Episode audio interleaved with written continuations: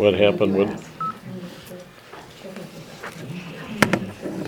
let's start. Um, Before we begin, David, Yes. can you introduce yourself? It's so, Hello, I'm David. can we just quickly go around the room, just say your name without going into a lot of, I know that's gonna be hard for some of you. Yes. Um, Can you just introduce yourself, because we've got a, new- I'm so glad, by the way, I'm so glad you're here. It's just good to have a newcomer. And Let me warn you before we get going, when you come to this class, you want to pick your tables. I'll just tell you that ahead in advance.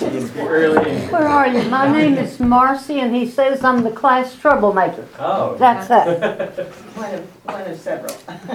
Can you just introduce yourselves to David, so. Start, Jean. I'm Carl. I didn't meet Carl. Oh, right, oh, now you know. But it finds him. it finds it, right, yeah. I'm Mary. Millie.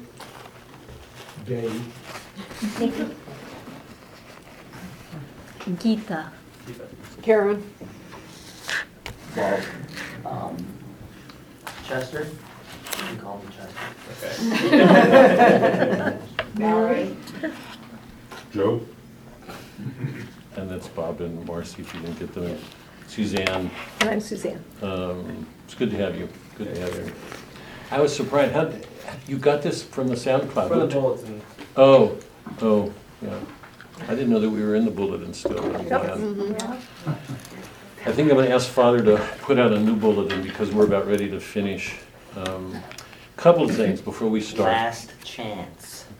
For- Only for what? twelve sessions left. Is that right? I don't know. I haven't know. counted them. I don't know. Sixteen, whatever it is, that's, that's what, that's what. That's least it, 24. yeah, yeah. At Only least, sixteen sessions left. at least twenty-four. Get 'em now. He sounds like a salesman. Before they're doesn't gone. he? They should hire In him. charge of marketing. Um, before we start, um, I hope everybody had a Merry Christmas and I wish you all a a Happy New Year and, um, I know there are all sorts of burdens and we, we're, we're too far deep into ourselves not to know that right now, but whatever burdens we have, the, the, our faith is to be glad.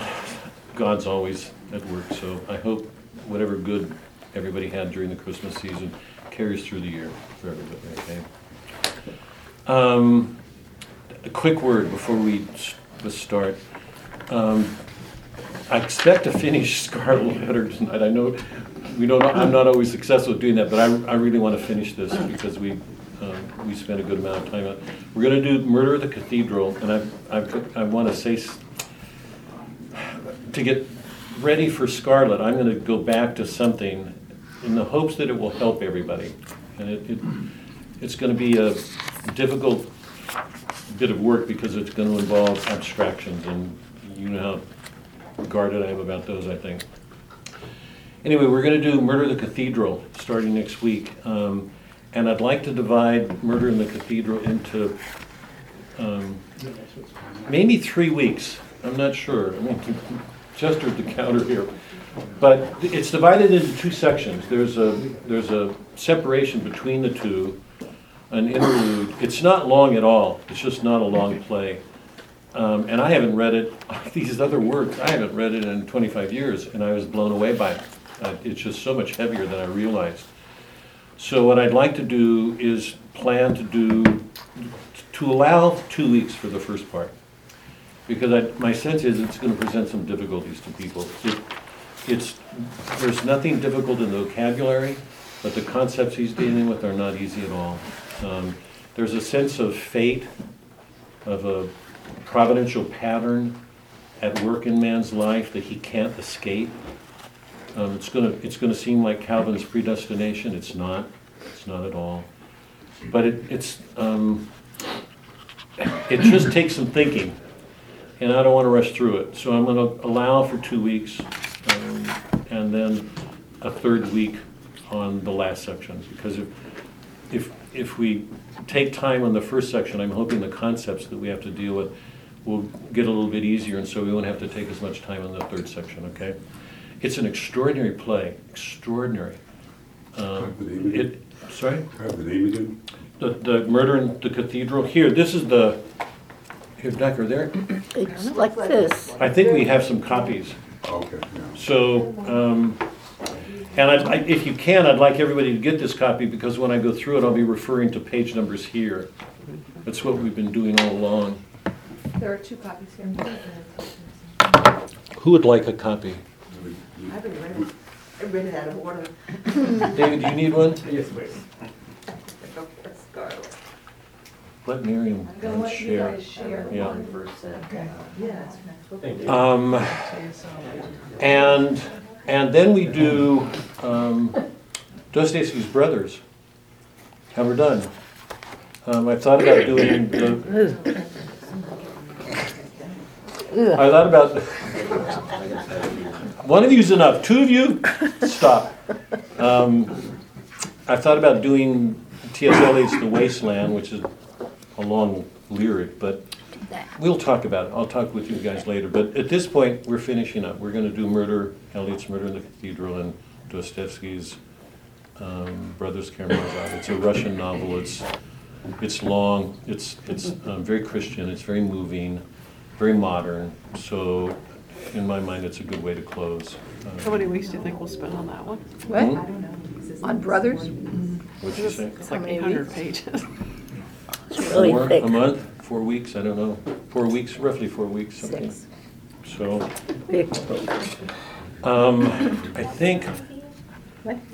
I think that's it. Um, We've had it for years, sitting in the office. David, just I so don't you know know, if it's still um, Or if we have it here, but we'll. we've been doing this, I think, for about four years now, I, maybe five, four anyway.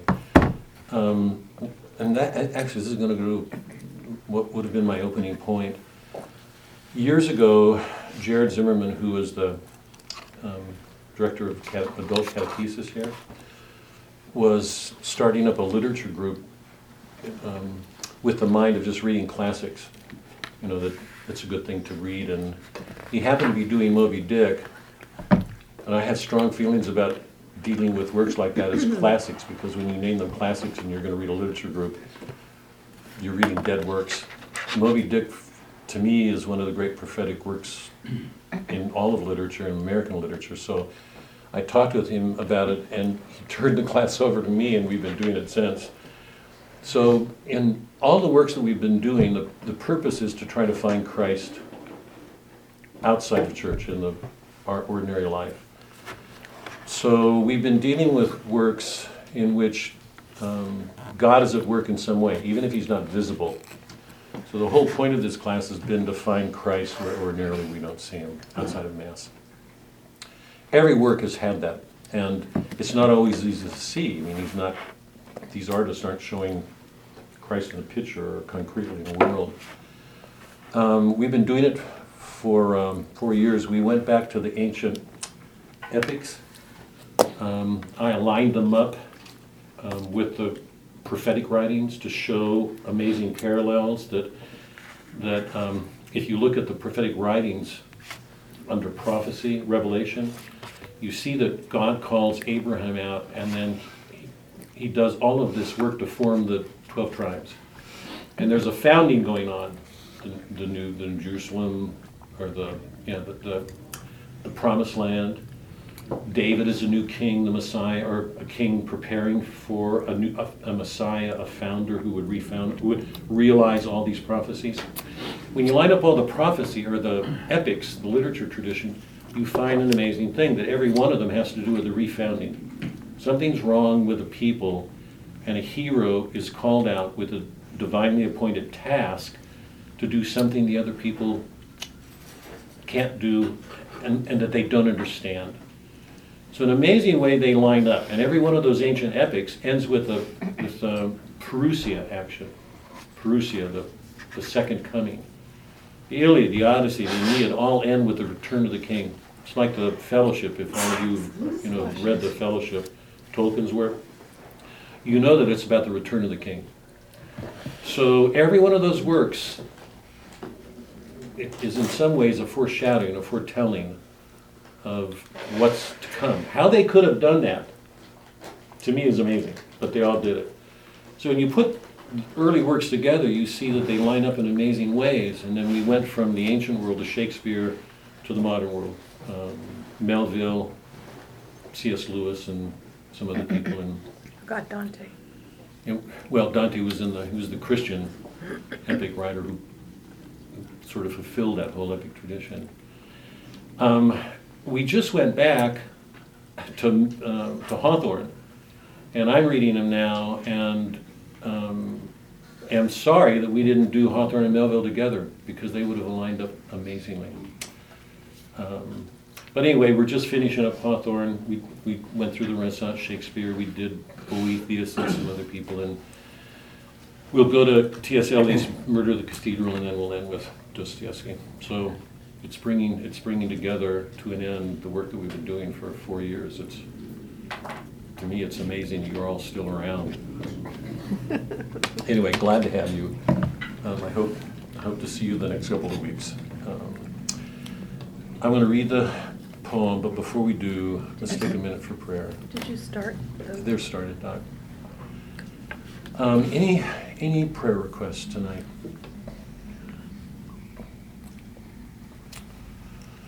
Pray for the leaders of this country and Oh. around the world. Let's do that, because our political leaders need prayers, all of them. Yeah, pray for peace Yeah. um, everywhere. More, more than, pe- you've heard this a lot from me, when, you, we can't read this works without realizing something really important. We, what we've seen over and over again, particularly in Dante, somebody like Dante, uh, but it's here in Hawthorne, it's in almost every great book we've read. We see the way in which people can misuse reason over and over and over again. We've been talking about the way in which people read and don't read very well. It's, it's, a, it's a theme that's run through every work. People think they see things, and as a matter of fact, they don't. The way in which people use reason so often depends on the nature of their wills, whether they have good wills or not. If they have virtuous wills, if they're really good people, what will be expressed in their reason, their powers of intelligence, will be virtuous. And I'm trusting everybody knows where I'm going right now because if you listen to the political debates today, one of the it's hard to detect a voice of virtue. They're all using reason. Sorry. Sorry. They're all using reason, condemning, justifying, excusing. You know, you can go on and on and on. What you hear is an intellect, a mind, that's being used to express anything but virtuous feelings. So one of the one of the great concerns that I've had here is remember that the, the one of the I said it from Dante, but it's we've learned it everywhere. That the great task we have, according to our faith, is to learn to order our feelings, our emotions. Because the, the heart is what makes us most human. In our heads, we're angels. In our bellies, we're beasts. It's in our heart. This is the Hawthorne central theme. It's only in our hearts that we can learn to love one another. Thought won't do it. We can argue forever. If we don't learn to love and see people through eyes of love, we're in trouble. So I'm not going to just pray for peace.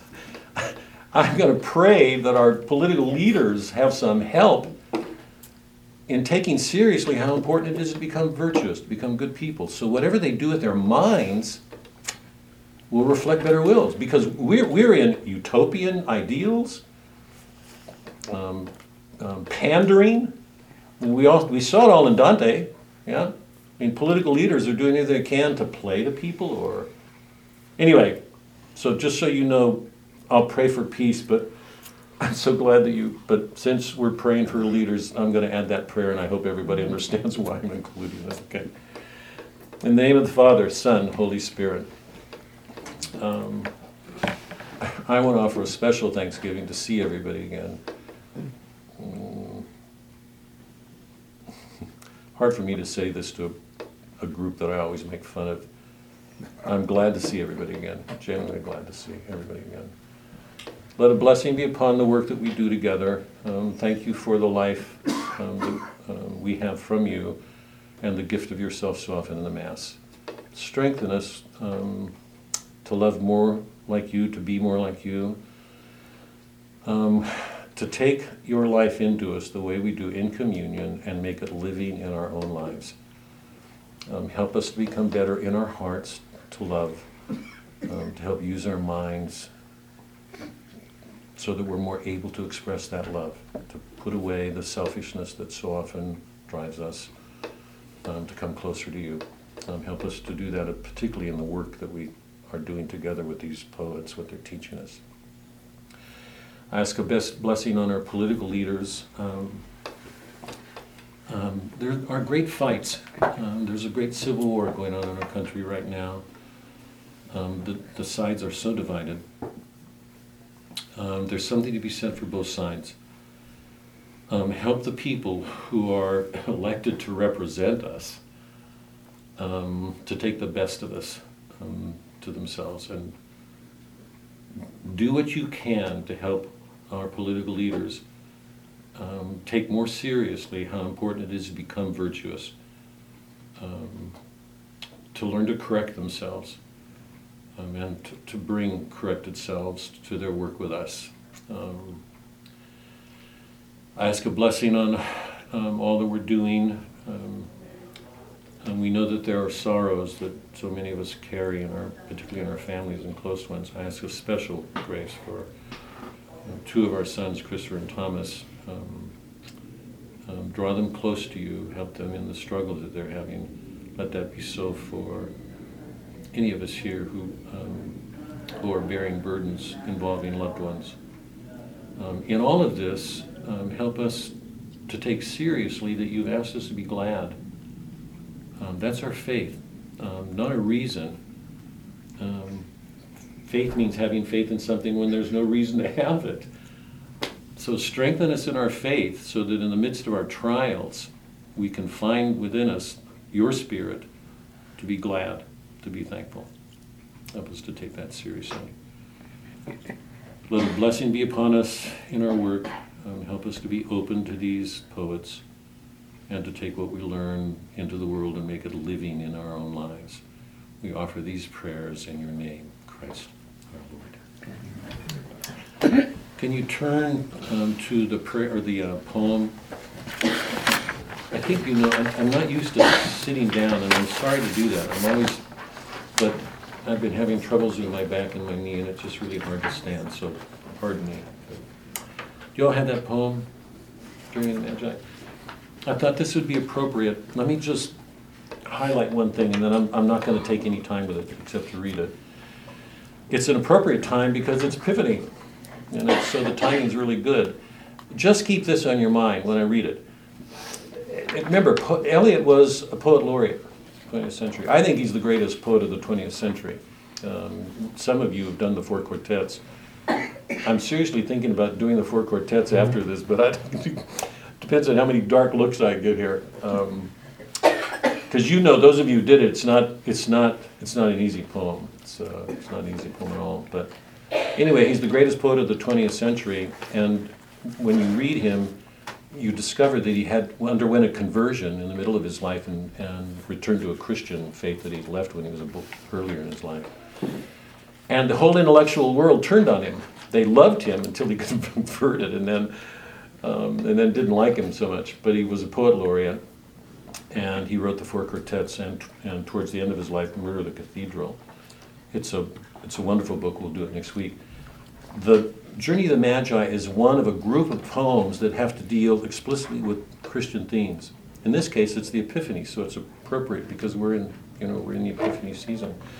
I'm not going to say anything. You'll see the relevance because what he's doing is is bringing that ancient trip into our time, so that he's allowing us to participate in it ourselves, so that we don't stick it in the past. Done and over. We're supposed to relive these things. We're supposed to be keeping them alive. So he's doing that here in this poem. Okay, just pay attention to the way he connects birth and death. Okay, just have, keep that in your mind when we read it, because it's going to be a focus of the poem. Okay. T.S. Eliot, The Journey of the Magi. The cold coming we had of it, just the worst time of the year for a journey, and such a long journey. The ways deep and the weather sharp, the very dead of winter. The camels galled, sore footed, refractory. lying down in the melting snow. There were times when we regretted the summer palaces on slopes, the terraces, and the silken girls bringing sherbet. Because once you're in the middle of the pain, you realize how spoiled you get from your good times. Silken girls bringing sherbet. Then the camel men cursing and grumbling and running away and wanting their liquor and women, and the night fires going out, the lack of shelters, and the cities dirty, and the towns unfriendly, and the villages dirty, and charging high prices. A hard time we had of it. At the end, we preferred to travel all night, sleeping in snatches, with the voices singing in our ears saying that this was all folly. Then at dawn, we came down to a temperate valley, wet below the snow line, smelling of vegetation, with a running stream and water mill beating the darkness, and three trees on the low sky. I hope you're all hearing three crosses here. Three trees on the low sky, and an old white horse galloped away in the meadow. Then we came to a tavern with vine leaves over the lintel, six hands at an open door dicing for pieces of silver, and feet kicking the empty wineskins. But there was no information, and so we continued and arrived at evening, not a moment too soon, finding the place. It was, you may say, satisfactory.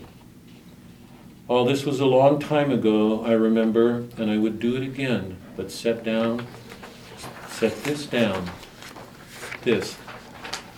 Were we led all that way for birth or death? There was a birth, certainly, we had evidence and no doubt. I'd seen birth and death, but had thought they were different. This birth was hard and bitter agony for us, like death, our death. We returned to our places, these kingdoms, but no longer at ease here in the old dispensation, with an alien people clutching their gods. I should be glad. I should be glad of another death.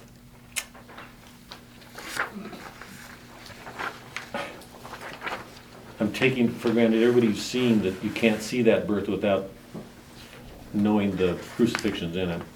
Yeah.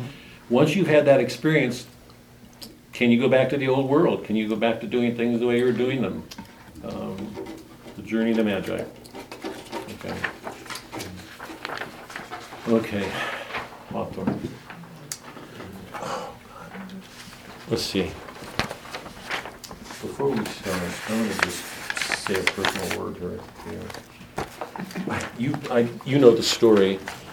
We're only doing Hawthorne um, because Suzanne got the better of me. 'Cause We were not gonna do it. Um, Doesn't happen often. Oh, stop.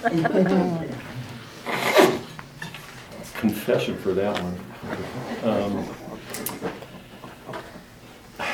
I- You've already heard this. I had no interest in doing Hawthorne, none. I did him for my dissertation, what, 40 years ago, whenever it was.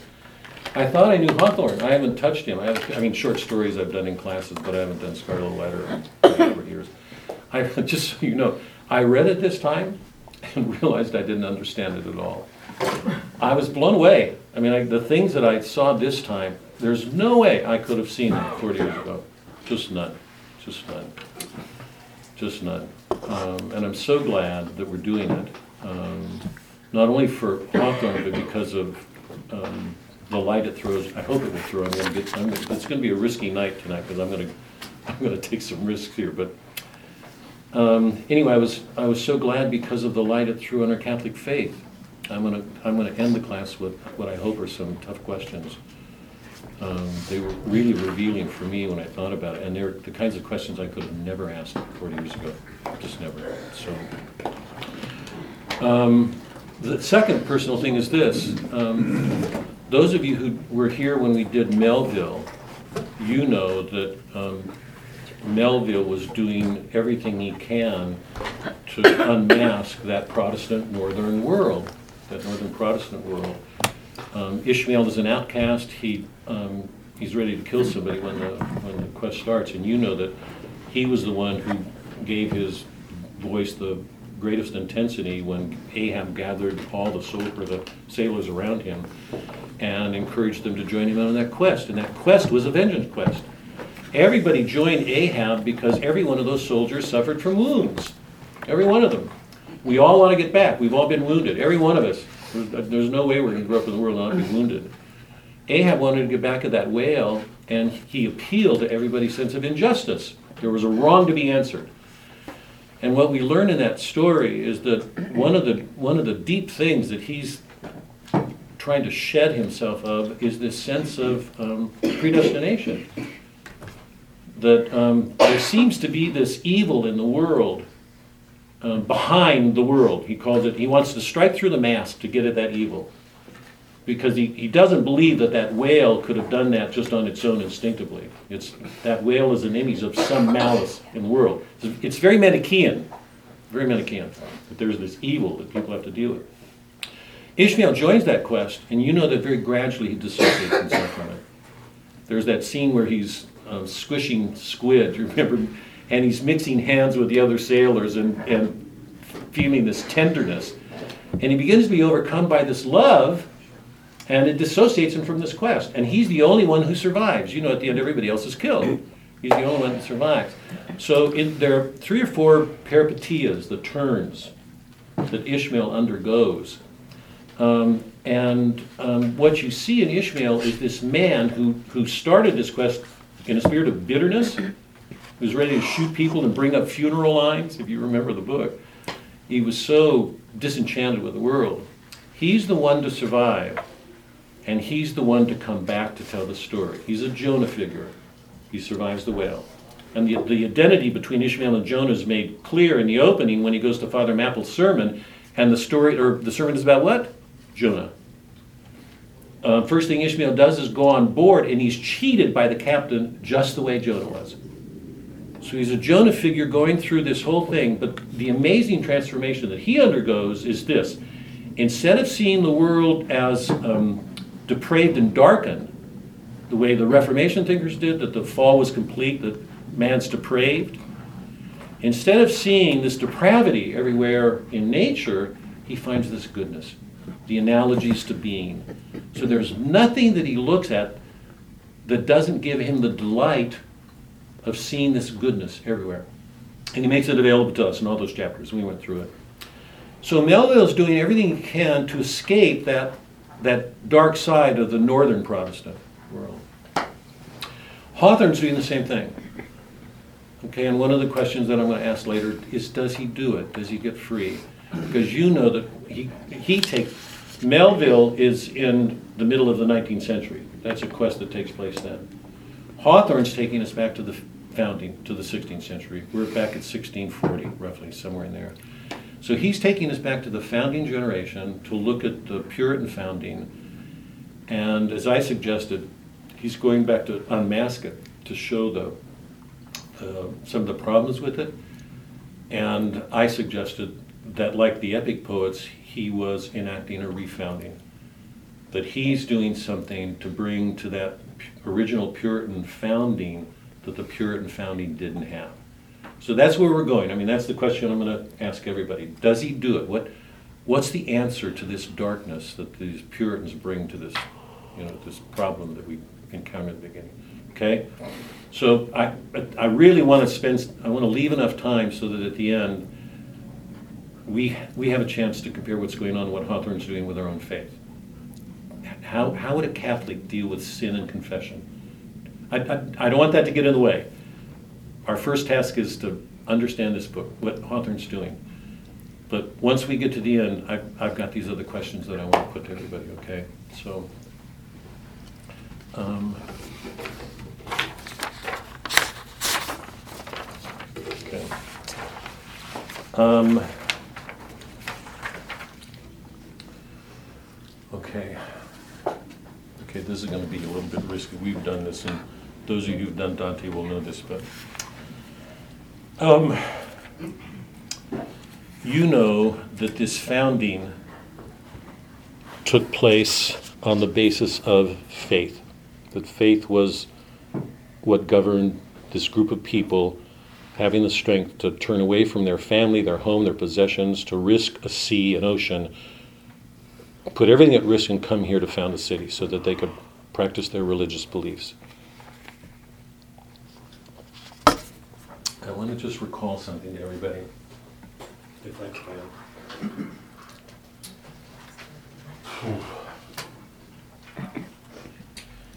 You remember when we did Dante? And Milton, and Milton. Um, that um, faith is a knowledge. This is from Paul. Faith is a knowledge of certain things. They're real. We can't grasp them with our intellects. They're beyond the grasp of our senses. They're beyond the grasp of our intellects. We can understand them intellectually, conceptually, but we can't see them immediately. We're not in the presence of God. Okay? I, I want to recall this notion for you to, to try to make this clear. Those of you who did Dante will remember this. Sorry. You know that the source of everything for us as Catholics, as Christians, any, well, not all Christians, because some Christians don't believe this, but um, most Christians do, and we do, that the source of reality, the source of everything that we know is the Trinity. Okay, we, we understand the Trinity to be one God. There's only one God. It's not, um, there's not a, there's not numerous, there's not a, there's not multiple gods. There's one God. But that one God takes three forms, three persons. We've gone through this again and again, but remember, the Father, who's the principle of everything, who was uncreated, there was nothing there before him, he, he's being itself. That's his identity. He says, I am that am. He's being. There's nothing before him, nothing after. He is. His conception of himself, his knowledge of himself, the concept of himself to himself is the Son. He's begotten. That means the Son's co eternal. He's not created, he's not made like human beings. He's not a subordinate, he's not inferior to the Father. He's not inferior to the Father. He's one with him. The Holy Spirit proceeds from the Father and Son. The love between them is the Holy Spirit. Okay? So we believe in a trinity of persons. So our, our God is not singular. It's not the good of Islam. It's not the God of Islam. It's not the God of Judaism. Because they believe God is isolated. It's just one. If we're made in his image, we're not we were not meant to be isolated. Individuals. Our nature is communal. It's reciprocal. We were, we were meant to love and be loved. If we're made in his image, that's in our nature. To be alone, to not be loved, is a sad thing. It's not a good thing for most of us. I'm trusting all of us have had experiences with that. Yeah, everybody's okay so far, right? I mean, this is just old stuff. This is what St. Thomas says of that being, that original state of being. Um, among created things, this is St. Thomas, one is part of two and two of three, right? Marcy and I are here together. Um, she's one and I'm another. Um, I think we're united in love. I think we are. But we're still two, or, or otherwise we couldn't love one another. We can only love because she's different from me and I'm so, yeah? Huh.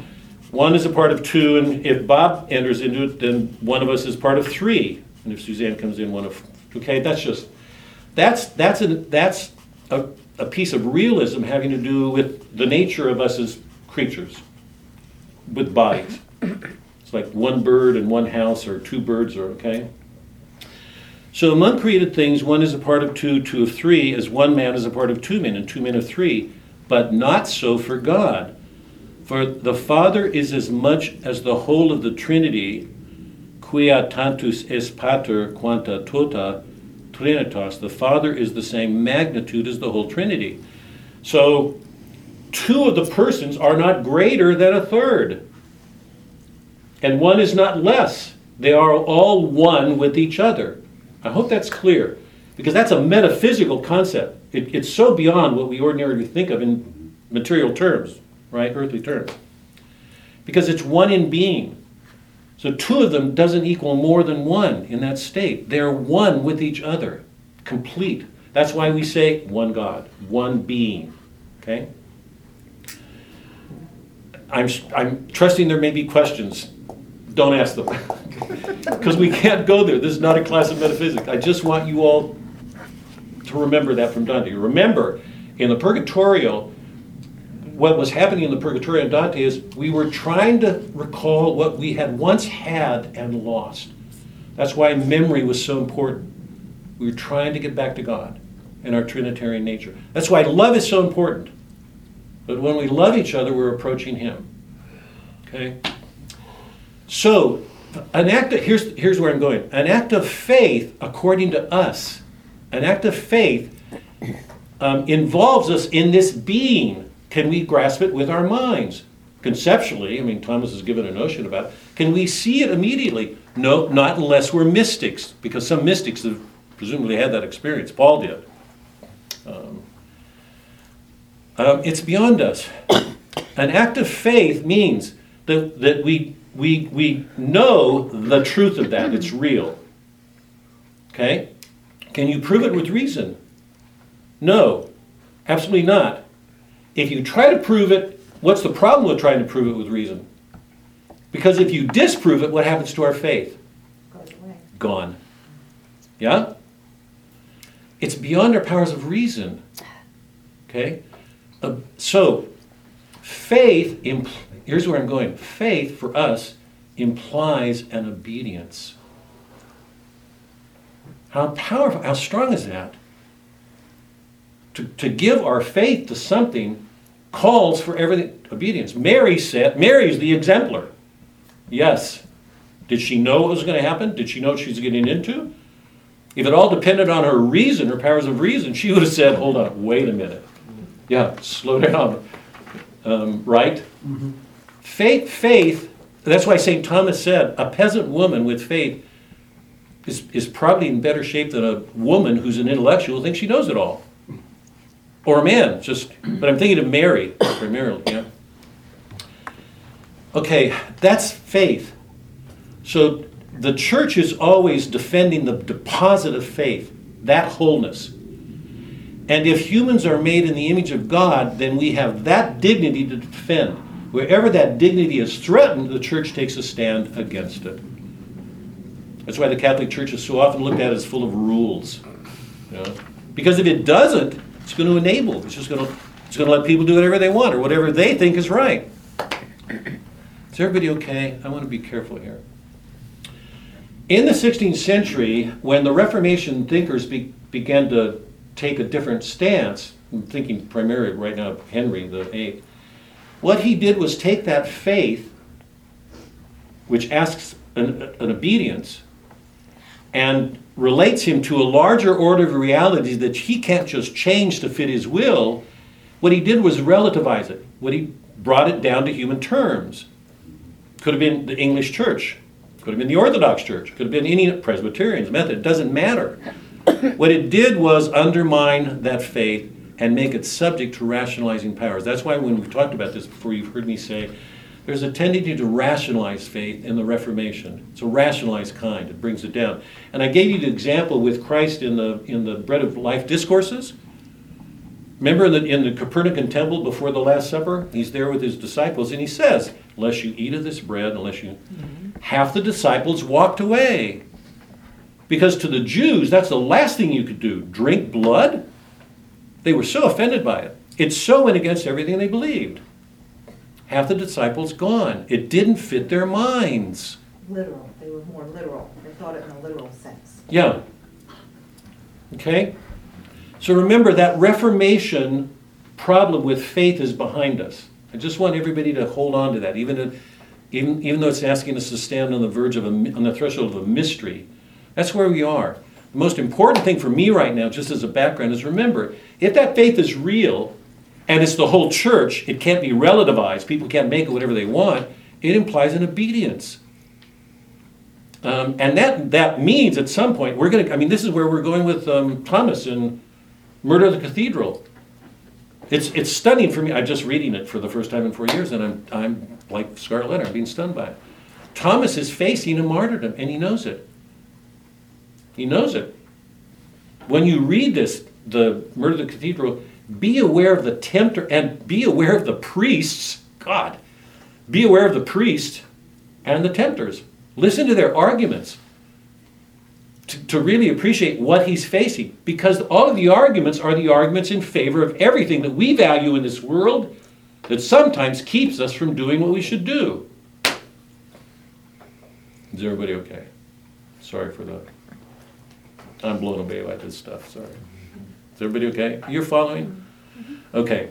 So the, the, because of the persecutions in England and Scotland and all the other world, you know, the, what was going on, particularly between the Presbyterians and the, um, and the Anglicans, remember we, and the others, we talked about this when we did Milton and Dante. Um, they escaped, they fled England to the Netherlands to found a community so that they could practice their faith as they believed it. It led to America. That's why we've got the First Amendment.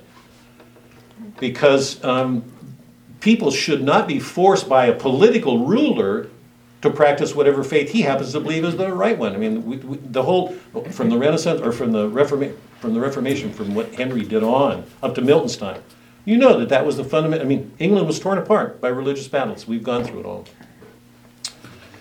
So, the the people, the pure, the, the people most persecuted were the Puritans and the Catholics.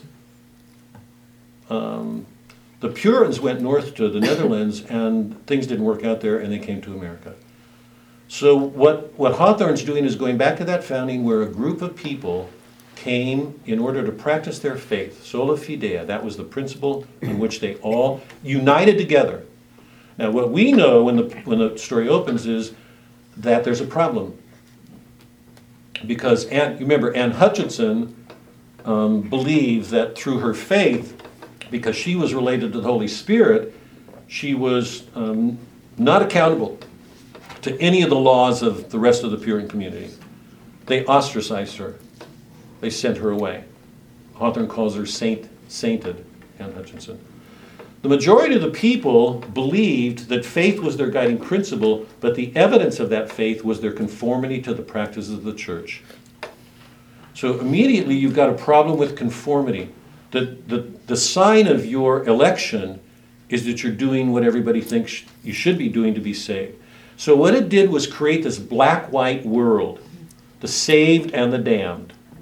That's strictly from Calvin, and, and so many of the Reformation thinkers, I mean, according to them, we're depraved anyway unless we're saved by God's grace.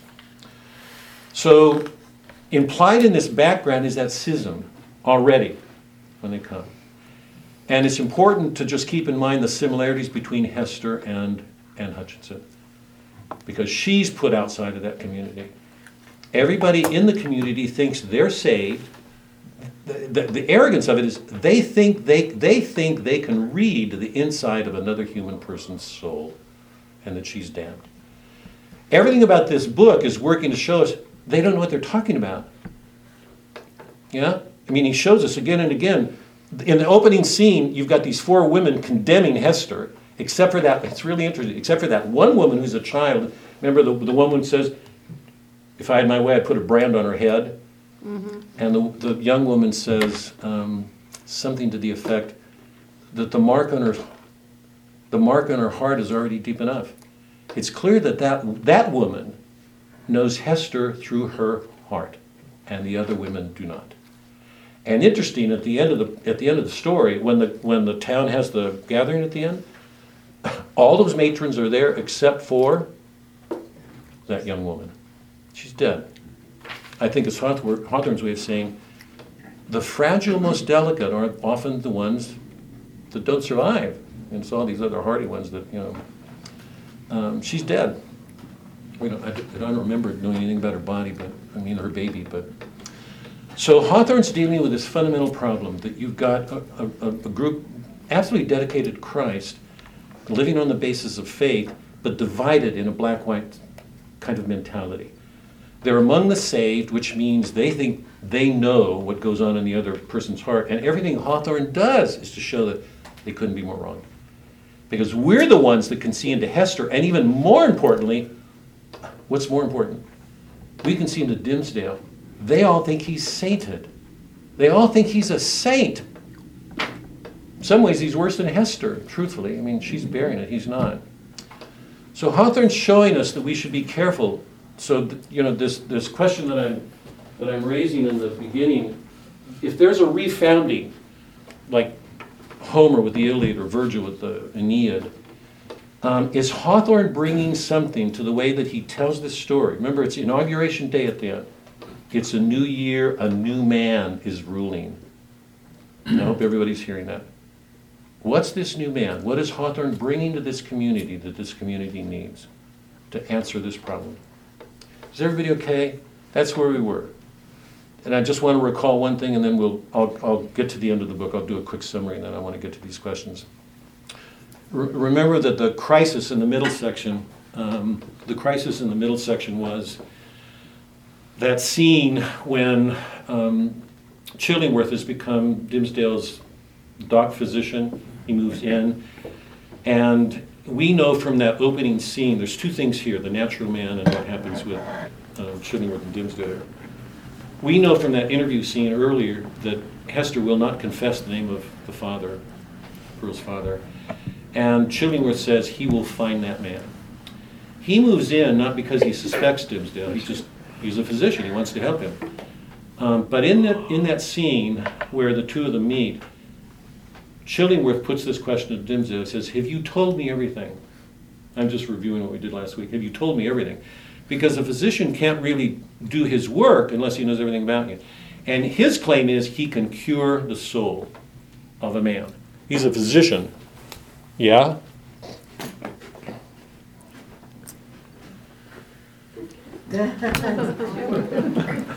He's a physician. Um, and you remember the issue we went over.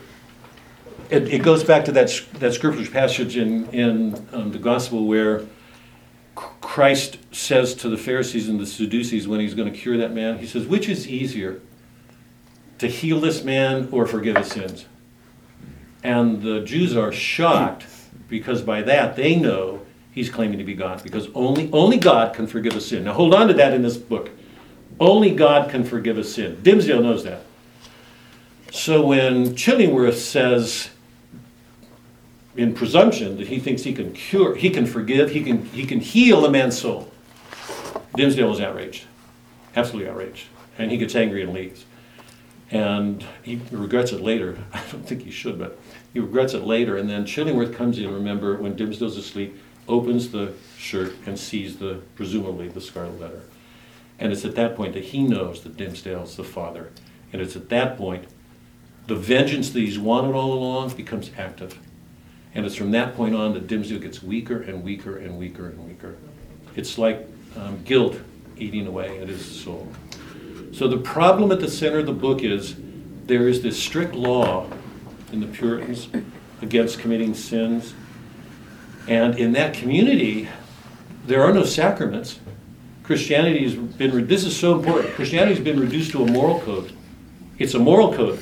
Violate that code, step outside of the conformed body of rules, what everybody is expected to do to show you're with Christ. Step outside that, and it's proof that you're among the damned.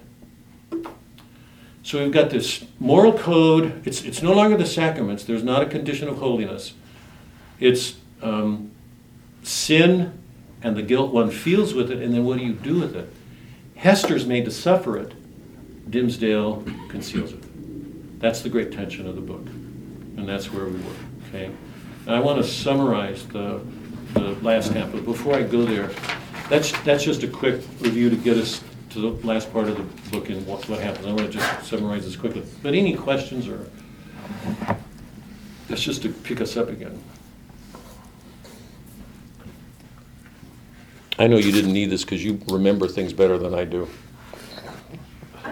Question about if he's a man of God, and how is he supposed to forgive himself? What's his? What's the book's answer? Do you know? There's this. I think that's such a good question, Valerie. I'm. I'm. See, I don't want to get there yet because to go there, we're going to a Catholic world. But what? What? The way Hawthorne presents it, and I read those passages. There's that one passage where Dimmesdale. It's interesting. here, Beck, let me see. But doesn't he figure he's damned then? Wait, At that wait, point? wait, yeah, I mean, it's, uh, hold on, just hold on, can you for a second? Um, Here, hold on.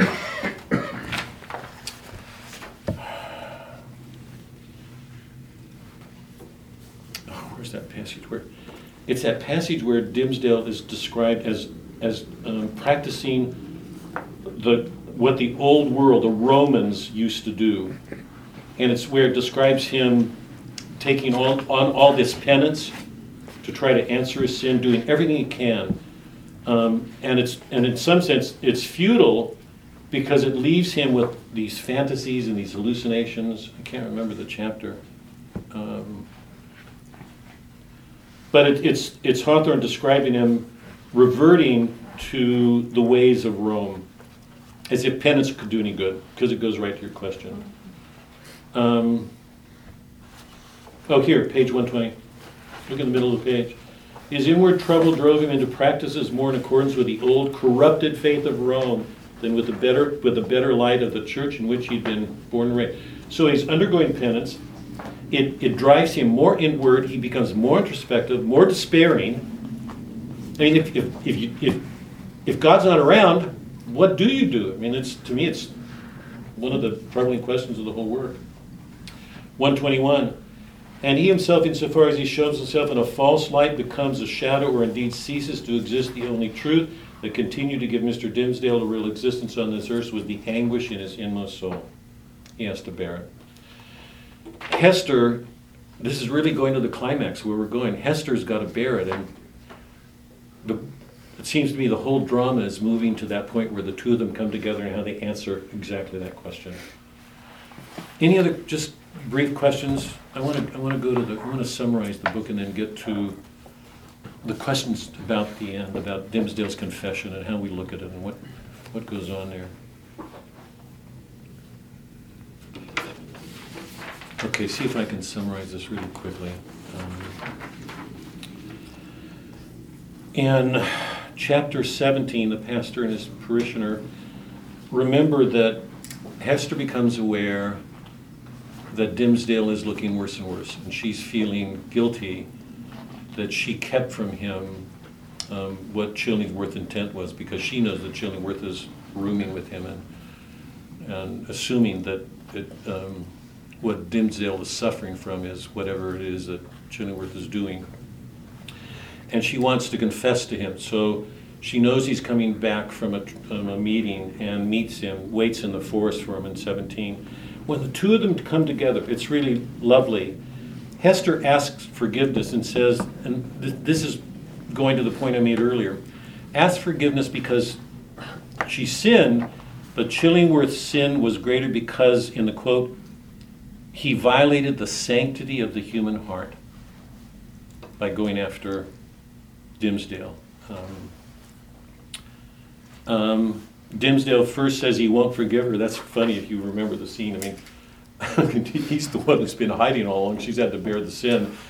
She confesses that she didn't tell the truth and now she's ashamed. She says, I should have, I should have told the truth then because she's seen the effect of what happens by not telling the truth. And um, um, he says he won't forgive her, and then he does.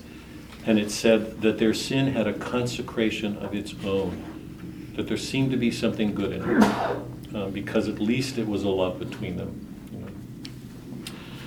Look at page 166. Um, the two of them are in the forest. This is, it, you can imagine the respite, the relief. For seven years, both of them have lived with this torment. Neither one of them has been allowed to be who they really are. She wears the sin, but in so often in a spirit of pride and defiance. He conceals, so nobody knows who he is. Nobody really knows who she is, except they know she's a sinner. I mean, they don't know her at all, really. But everybody's quick to condemn her. Um, the two come, and for the first time in seven years, they can rest. it's like they make a place for their sins. You know, they, they don't have to bear the burden of these condemnations anymore. Um, so it's a moment of relief. Um, one sixty-six.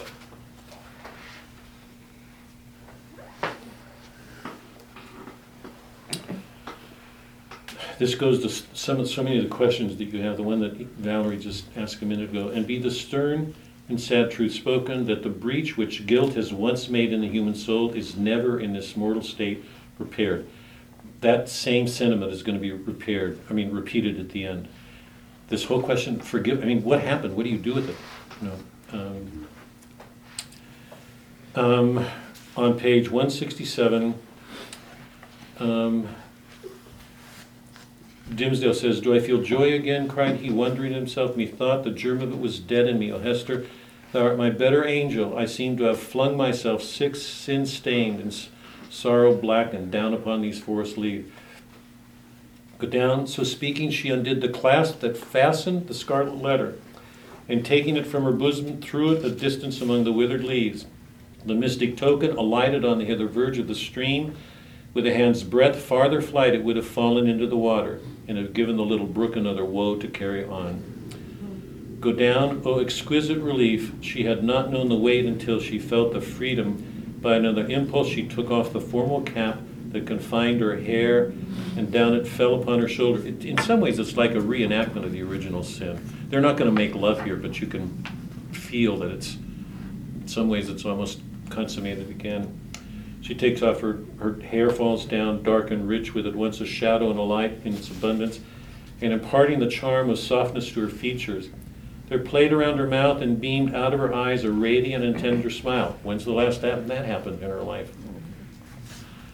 That seemed gushing from the very heart of womanhood. A crimson flush was glowing on her cheek that had been so long pale. Her sex, her youth, the whole richness of her beauty came back from what men call irrevocable past and clustered themselves with a maiden hope and a happiness before unknown. Go down, or just a few lines. All at once, as with a sudden smile of heaven, forth burst the sunshine, pouring a very flood into the obscure forest, gladdening each green leaf, transmuting the yellow fallen ones to gold, and gleaming adown the great trunks of the solemn trees. It's as if nature approves.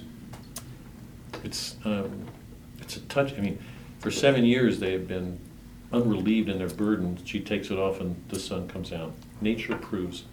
Now, I say that, I think, feeling what most of us feel, that we're glad for the moment. Except it raises this question nature approves, but how do we look at nature? In this world, what is nature? Hmm? Purity. Mm-mm. Just the opposite. It's unredeemed state. It's unchristian. It's it's it's what needs to be Christian. Remember that's why they went there to baptize the Indians and because nature by itself, we're going to see this in a few minutes in spades in a second. The the paradox here, and, and in the next, you know what happens in the next page, it goes to Pearl, and all these animals go to her as if she's one with nature. I hope everybody's seeing the paradox. She's one with nature, and yet it's clear from everything you write, she's an image of sin.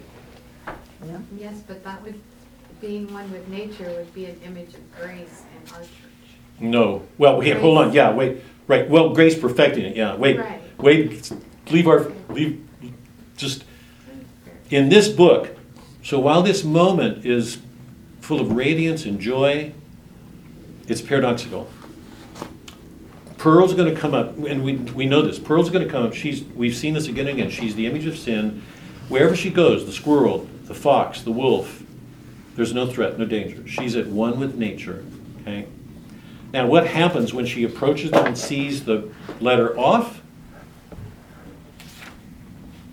She goes nuts. She keeps pointing at thing, furious. I mean, she gets wild. And Dimmesdale, this is Dimmesdale, God, this, somebody wants to shake that man. Um, Dimmesdale, Dimmesdale goes, quieter, quieter, I'm undone by. It.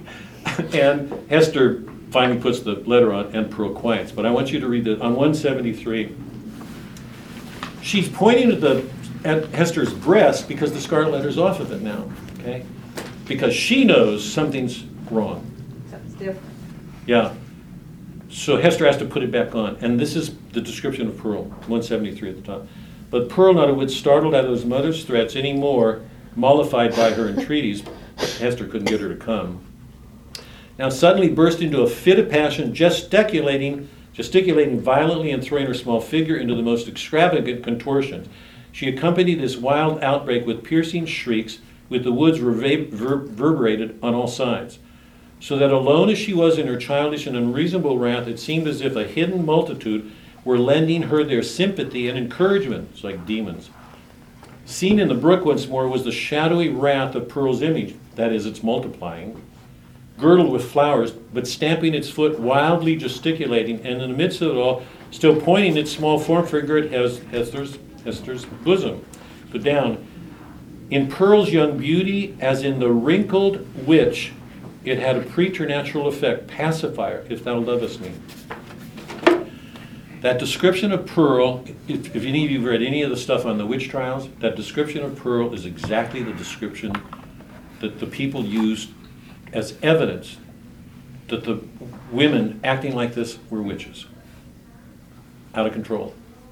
This is Pearl. And you know, Father, Father, or Hawthorne knows, the witch trials are 50 years off.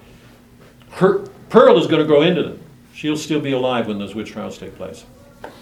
And you know that she's often likened to a witch at the end of the story when she goes to the seamen. They call her a little child witch. She says, if you call me again, if you call me that word again, I'm going to send a curse on your, on your boat. Um, Um, but Hawthorne, Hawthorne knew this. Is everybody clear? Something's wrong. Okay. Now let me stop here because just I want to I want to go to the end in just a minute. Um, what happens when Dimmesdale leaves the forest and goes back to the city? Do you all remember? Remember, he and he and Hester for this just this brief interlude.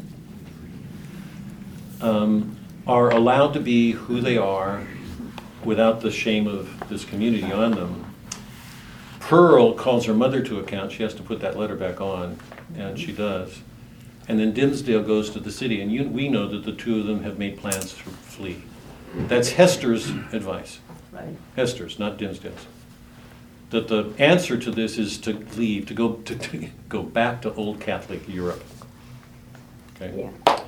What does Dimmesdale do when he goes back in the city and why? No, Peter, what happens? Um, does he confront? Yeah, physical energy. Well, he had to wait until he finished his big speech. I'm just, in the next chapter, it it describes, the chapter describes Dimmesdale in a state of freedom. He's a state of freedom. free. And this is, this is so crucial to Hawthorne's world. So, he, remember, they've just experienced this freedom, this uplift, with the promise now that they can flee it and go off to the old world and get free of this. When he goes into the city, he meets a deacon. He whispers something evil in his ear. He sees a maiden and he whispers something evil in her ear, as if he's to tempt. Because all these men and women look at him as this holy figure, Yeah. and he's whispering these evil things that are tempting. He does it again, and then he finally goes to the shipmen who are from who are who are on a Spanish ship bound for Spain. I want to come back to that in a second. And he mixes with them because in their company he can say all these wicked things, and nobody's going to see him. What's going on? What is Hawthorne doing? I don't know, forest rubbed off on him? What does that mean? Well, the wickedness from the forest, he carried it out. Or Exercising himself. Uh, He's making it plain that he's not a perfect human being. that the natural man is Yes. fallen, Yes. depraved. That going back to the forest, taking off the letter, was to act as if they could go back and be natural, as if grace wasn't needed. And we know how important it is. I mean, this is what we see in Dimmesdale. There, Faulkner can leave no, or Hawthorne can leave no doubts about this. Untrammeled anymore. When he goes back to the city, he's tempting. He's hiding behind his his priestly office, tempting, insinuating evil. Because once man's left in his free state, he's corrupted. Now, set that against this. When, when Chillingworth went to the cell to meet Hester in the beginning, remember? Had that interview? He was described as a good man. And later in the Leech chapter, it describes his history. He was a studious man, he loved studies. Yeah. He, he was a good man. He, he got drawn into his studies, he went off to be with the Indians. Everything about him was good. And in that one chapter that we just went over a few minutes ago, remember when he's with Dimmesdale, he thinks that with his own natural rational powers, he can cure a human soul. When Dimmesdale knows, according to Christian belief, that, that only God can do that. Nobody else can. So Hawthorne has given us two really important images of man when he's left in his natural state. Because once Chillingworth, and he, he know, we know from that interview section, he has only one purpose in mind when he talks with Hester, and that's to find out who that man is and get back at him. So even though he doesn't act on it, what's in his soul is a motive for vengeance. So what we're seeing is it lines up with Melville, with Ahab, is if man is left to his natural state from the wounds that he suffers, he wants to get back. And it's in the name of that that it, um, Chillingworth is going to do all that he does, the evil that he wrecks on him. That center around our self-rationalization of, "Oh, I could do that because it's not that bad, I, I can still get away with it? Yeah, except I would where- say, no, I don't think, I don't think there's anything getting away with, I think Chillingworth really believes, he's not getting away, he, there's a presumption, he, he, he's, he's a, he's a modern rationalist. He really believes that if, with his studies and his knowledge, he'll be able to do this. Um, But does Dimmesdale feel like he can get away with something? So go ahead, Doug, and say. In what- the chapter that you were talking about, does he feel like he can get away with things when he whispers evil things in people's ears? What would, how would you answer that? I don't know that his thinking has gone that far. Yeah, I don't think he's, I don't think he's deliberate. I just think Hawthorne's showing us that that if you pretend that you can live on your own without God, in your natural state, you're going to give in to these darker impulses. I don't think he's deliberate. I don't think he wants to or get away with it. I just think he's overcome that these. It's like he's been freed and those instincts are coming out.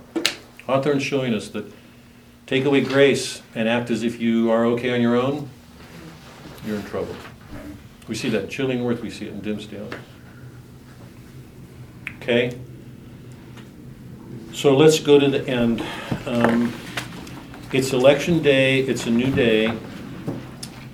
Um, A couple of interesting things I want to, turn to page 190, 194 or 5, I'm not sure what's here.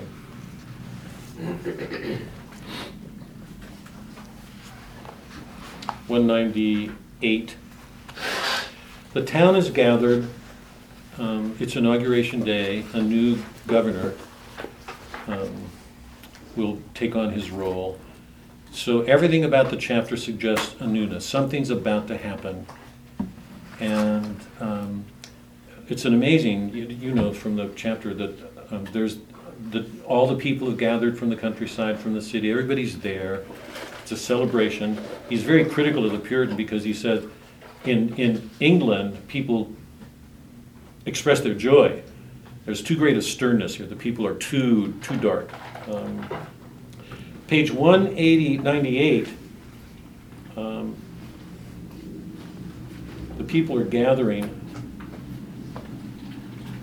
Um, And Dimmesdale is going to give this sermon that really seems like a genuine expression of, um, of tongues. That the Holy Spirit has taken over and, and made it possible for him to express things that overwhelm people. The whole congregation is at awe. Um, page 198. Madam, I know not of what you speak, answered Hester Prynne, feeling Mistress Hibbins to be of infirm mind. Um, by the confidence with which she affirmed a personal connection between so many persons, herself among them, and the evil one. It's not for me to talk lightly of learned and pious ministers of the word, of the word, like the Reverend Mr. Dimmesdale, because while everybody in the town looks at Dimmesdale as a saint, Hibbins is, is suggested in, in, on a number of occasions that she knows he's not who he appears to be to the public. And Hester's trying to downplay that. Fie, woman, fie, cried the old lady, shaking her finger at Hester. Dost thou think I've ever been to the forest so many times and have yet no skill? There's that forest, nature. Um, and yet have no skill to judge who else has been there? Yea, though no leaf of the wild garlands which they wore while they danced be left in their hair. I know thee, Hester, for I behold the token. We may all see it in the sunshine, and it glows like a red flame in the dark.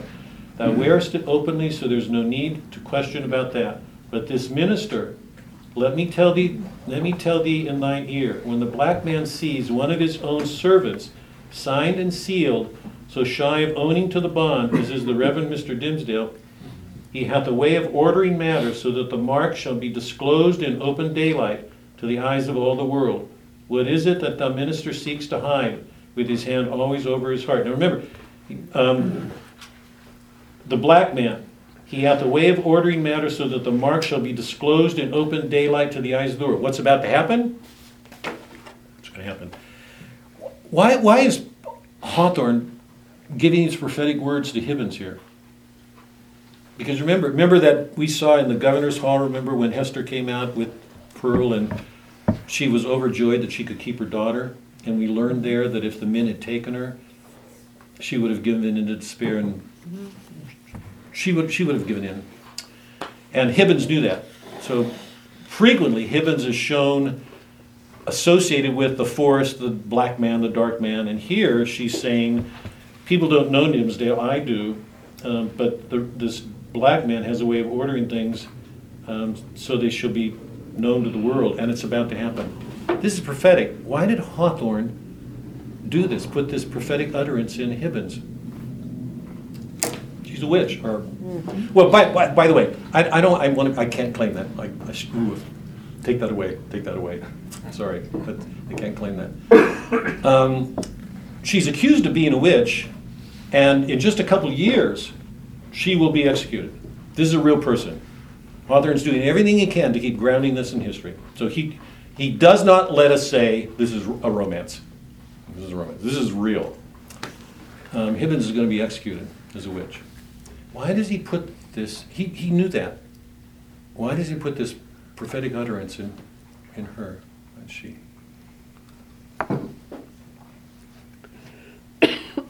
Jeannie, what do you say? Maybe something to do with that, um, to show that Satan knows a lot about humanity and can use that to trick us or tempt us or un- unmask us. Are you asking why her character is the one who gets to say that? Yeah, why he puts the, this is a prophetic utterance. It comes from Hibbins. Why does he, She's- nobody else has done that. I mean, She's she, outside of the, Circle? the norm of the Yeah. society. Associates her with- She's an with that. outsider, kind of. I don't think, all the insiders don't think that. yeah, they don't see. I mean, they're all blind. They think, they think they know, but they don't. Um, Anybody else? Did you have something, Doug? Well, I, um, you know, Christ says, "Be wise as a serpent." The serpent is is evil, but he sees things that people who think they are virtuous and good and Yeah, don't see yeah, or refuse to see. yeah, yeah. If I put those two things together, if I can for a second, there's a whole platonic cast to this that I, I should have, should have gone into that with that, but re- remember in, here, we're gonna take a digression just for a second, do this fast. Remember in Paradise Lost, Milton said um, that the most important kind of knowledge for man was um, an immediate grasp of essences, was angelic. Remember, he came to Adam, and um, it was Raphael, and then Michael. And we saw the importance of that because for, for Milton, man's, man showed his greatness in having a direct grasp of essences. We talked about that. That was crucial because it was a defining quality for the Protestant world. Okay, to an act of faith. Okay, Aristotle says no. The Catholic world says no. Dante says no. Dante, Aristotle, St. Thomas, all of them say, we only come to know essences through our bodies, through what's lowest, because it's only through our bodies that we can grasp particular things. A eucalyptus, this eucalyptus, this eucalyptus, a pine tree, a pine tree. So it's through the concrete images that we can get to the essence oak, treeness, bed, human, right? The essence. Is everybody following? We only know essences through particular things. To claim that you know essences immediately is to claim to have angelic knowledge because only angels don't have bodies. Only they grasp essences immediately. So there was this tendency in Milton, in the Protestant mind, to the body's depraved, to circumvent the body, to go around it, and to knowledge in your mind as if, as if your faith would take you to a higher order of realities. Okay? That's Platonic, it's not Aristotelian. Is everybody following me? I know that's abstract. Mm-hmm. Is everybody following me? To claim that kind of a knowledge is to look down on our human nature. I did everything in that class on Dante to show Dante was glorifying the body. It's what made Christ took on our body. The, greatest thing about us as humans is that we're human, not angels. That, that should be celebrated. What in the modern world celebrates that? Scientific world? Protestant world? Man's depraved. We say he's not depraved, he's wounded, but the body's a glorious thing. It's John Paul, theology of the body. God, out of the center of our church. Um, Plato said, interestingly, in, the, in his dialogue called the Phaedrus, Phaedrus, that there are four kinds of love. I can't remember now. Oh, oh, can't remember. The, one of them was sexual. One of them was love. Can't Are remember. you Sorry. talking about agape? uh, No, it's the, that's, Plato says, sorry, I'm sorry, I should have. Plato says there's four kind of loves. One of them is madness. Um, the, the arguments going on between this homosexual who's trying to convince this young kid to go into bed with him and, and trying to say, love is bad, stay away from it. Socrates finally comes to a point and says, no, love is good. There are four different kinds. One of them is madness. That people who are mad can see things that people who live by conventions cannot. That's why I tried to avoid saying she's a witch. They're going to accuse her of being a witch. I can't say that. I don't think we can. I mean, she's witch-like. Should she have been executed? Another. All I want to point to here is that she sees something, that, even, even though she stands sort of outside that world, that the people in that world cannot see. And it's going to, it's going to happen. It's going to turn out exactly the way she sees it. Dimmesdale's going to go up.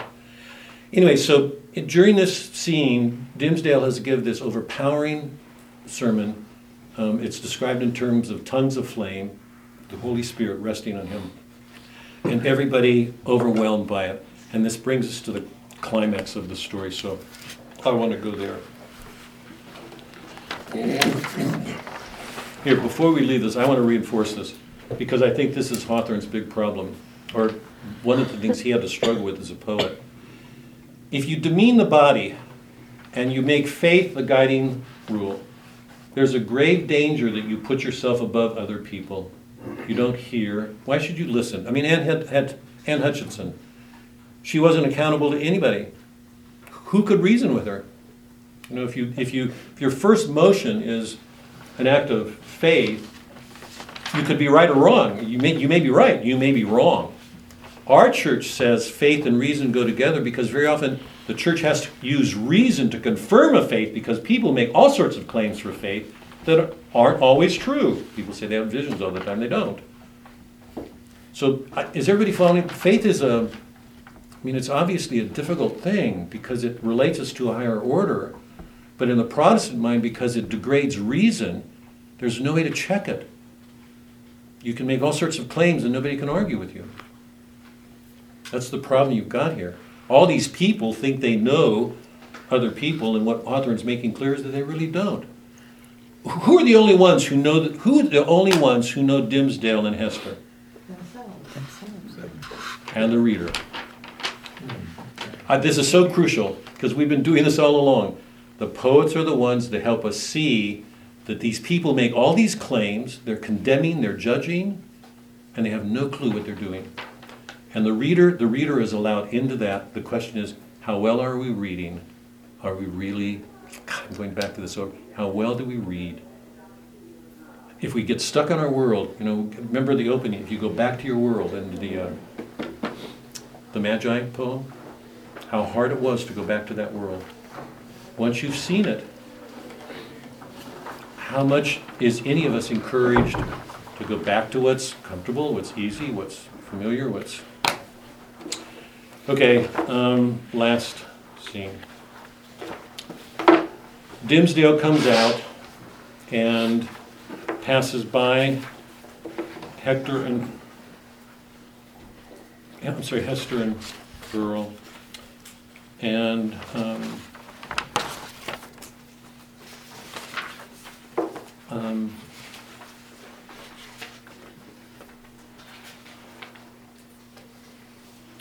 here over on, um, I'm just going to read a couple of lines, two or four at the top. But throughout it all and through the whole discourse, there had been a certain deep, sad undertone of pathos which could not be interpreted otherwise than as the natural regret of one soon to pass away. He's gone to the depths of his being, and we can feel him reaching his end. And he's, he's going to take what life he has left to speak the truth.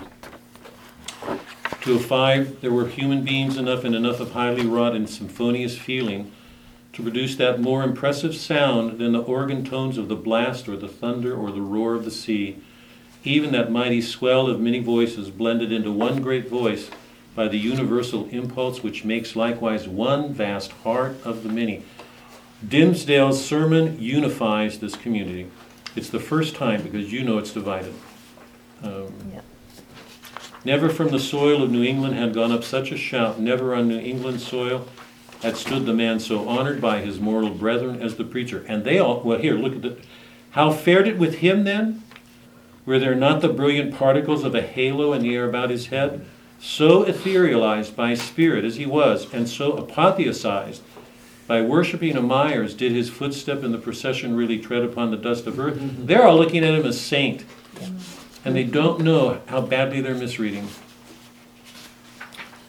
Um, 206 in the middle, he turned towards the scaffold and stretched forth his arm. Cut. I don't know that I'm going to be able to hold this together here.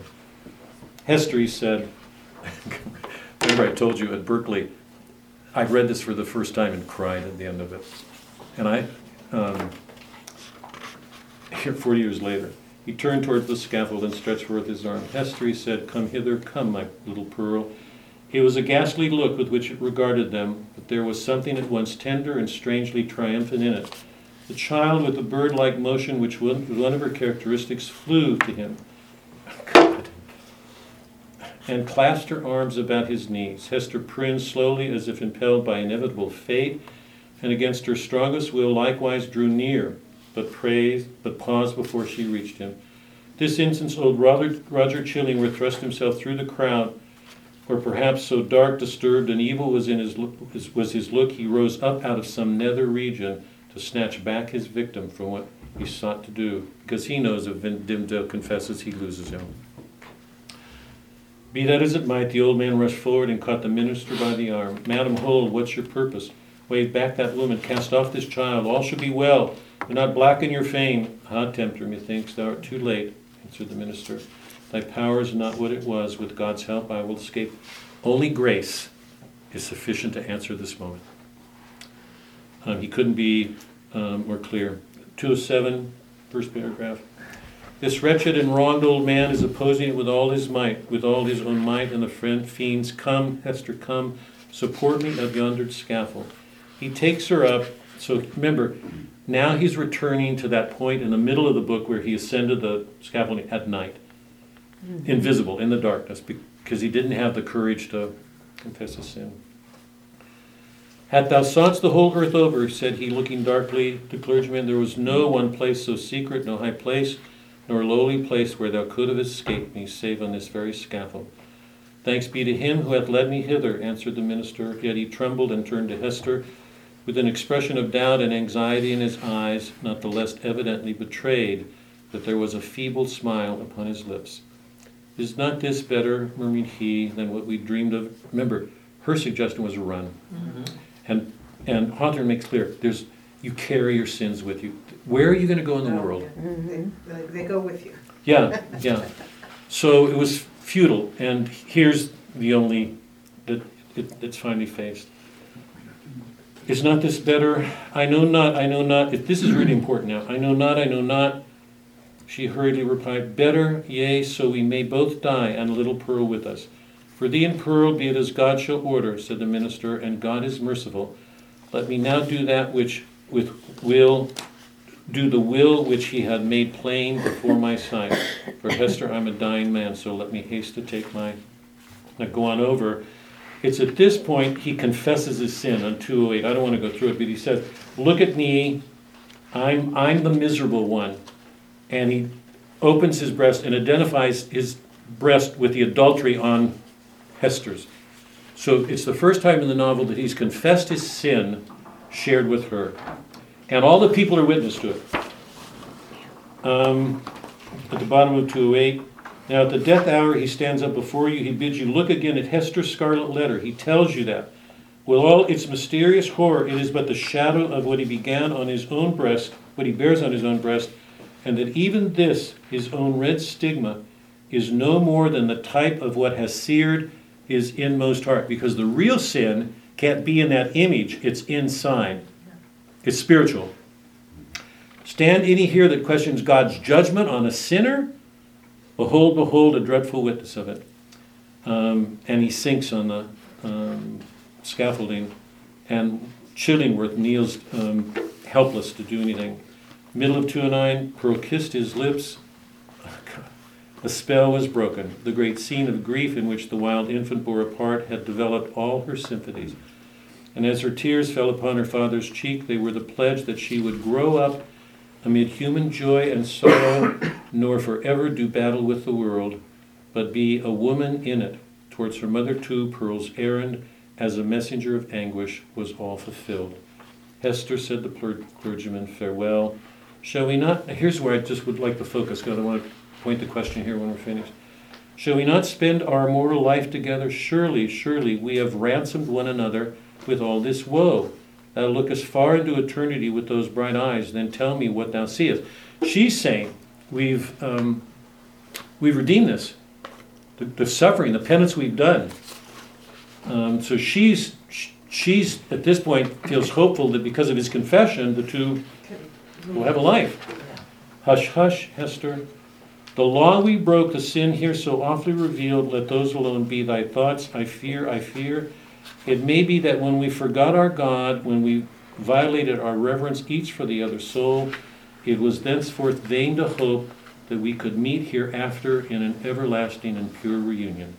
God knows and He's merciful. He hath proved His mercy most of all in all His afflictions by sending Chillingworth, by bringing me hither to die this death of tri- triumphant ignominy before the people. Had either of these agonies been wanting, I had been lost forever. Praise be His name. His will be done. Farewell. He dies on the words, okay? Okay. Couple of questions now. What's your response to, well, a couple of questions. What's your response to this confession? It brings the, this whole story to its resolution finally. And does it answer the Puritan problem? Is, Haw- is Hawthorne bringing something to this Puritan community that it lacked without this story? I'd like to take a few minutes with him and then I'd like to go to a Catholic question. but I really want to try to do some justice to this. What's your response to the, this climactic scene, the resolution, his making this confession public? We don't have the answer, because it just, well, we don't know what happens after. Sorry, he dies. Yes, but She we goes- don't, we don't know how that, The community reacted to it, and the, Oh, yeah, it's kind of like you come to your own. was there a conclusions. change in their yeah. Way of living or culture not? there? And you know that what happens is one of those, it's another example of the multiple possibilities that he's, Yeah. One person says this, one person says this, one said that there was a letter there. And interesting, most of the ministers, most of the men Right. said there was nothing there. Right. Says a lot. Um, So they've multiple interpretations, reading Right, and them. so he's Yes. leaving it there so you can kind of think for. But I'm asking you, what do you make of this ending. What's your feeling about it? And I still think he confessed, but didn't really allow himself to accept Forgiveness? the, you mean by, because of those words that I just read when he says God, that we broke this law and why do you say that? I mean, he, he finally has to get it out.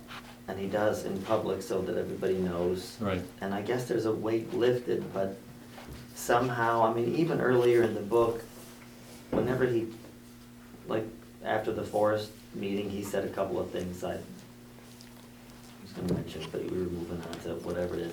He, I think, he still doesn't think he deserves to be forgiven even though he confesses. Yeah. And I think that's why he said, you're foolish for thinking that we could have a life after this. But he says, yeah, but And God he is still merciful. decided, yeah, I mean, God's merciful, but at the same time, Right. I'm not gonna give him a chance to show the mercy.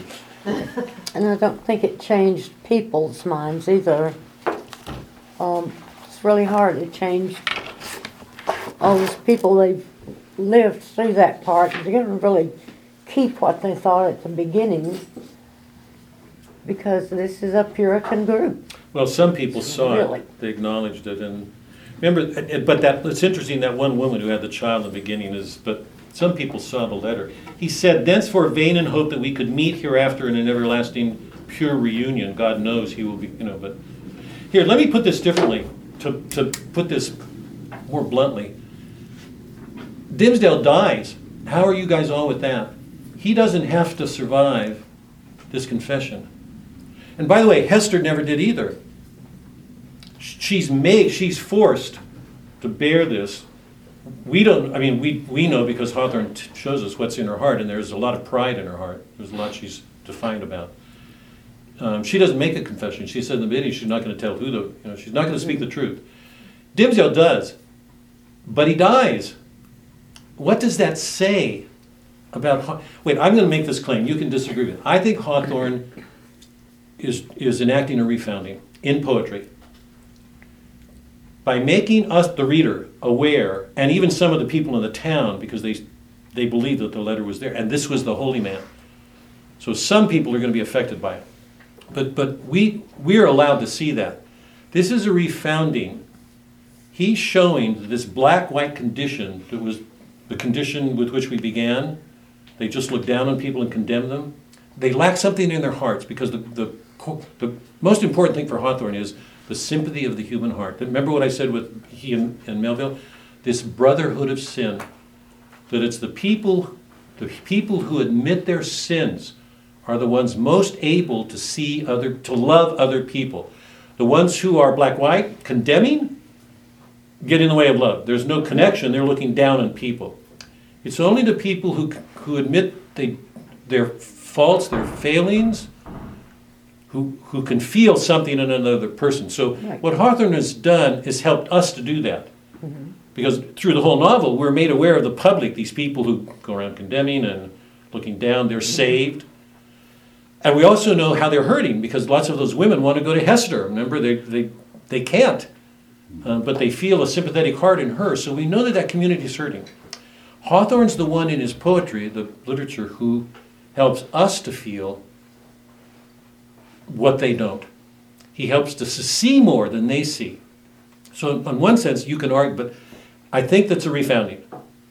But here's my problem Dimmesdale doesn't live, he dies on the moment.